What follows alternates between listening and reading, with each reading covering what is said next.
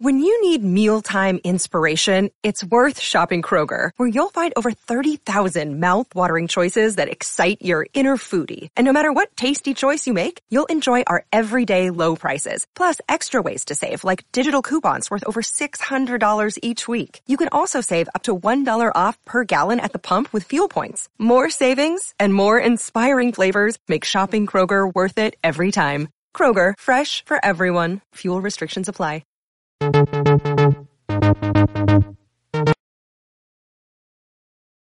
What's up, it's me again, Movie Buffer, for the third part of my review of the Eastern Horror Collection, or actually fourth, but it's the third part, with the same robo-vampire character, playing different characters and different roles, but the suit is practically the fucking same. This movie is called Counter Destroyer, aka Vampire is Alive. It's another fucking splice movie from the Eastern Horror Collection. And I did not want to review this movie because off the back it was a piece of shit. But when I got to the ending and it had the nin- ninja guy turn into a Robocop, just like the one you see from Robo Vampire, it's the same fucking suit. Again!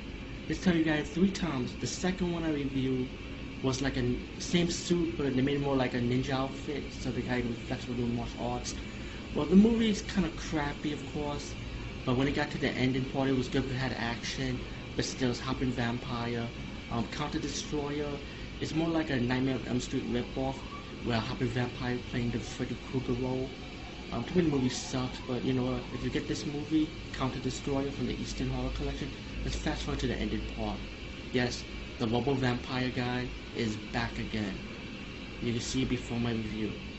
So rent it only because you might be curious to see what the fuck this is, but pretty much it's a piece of shit DVD anyway.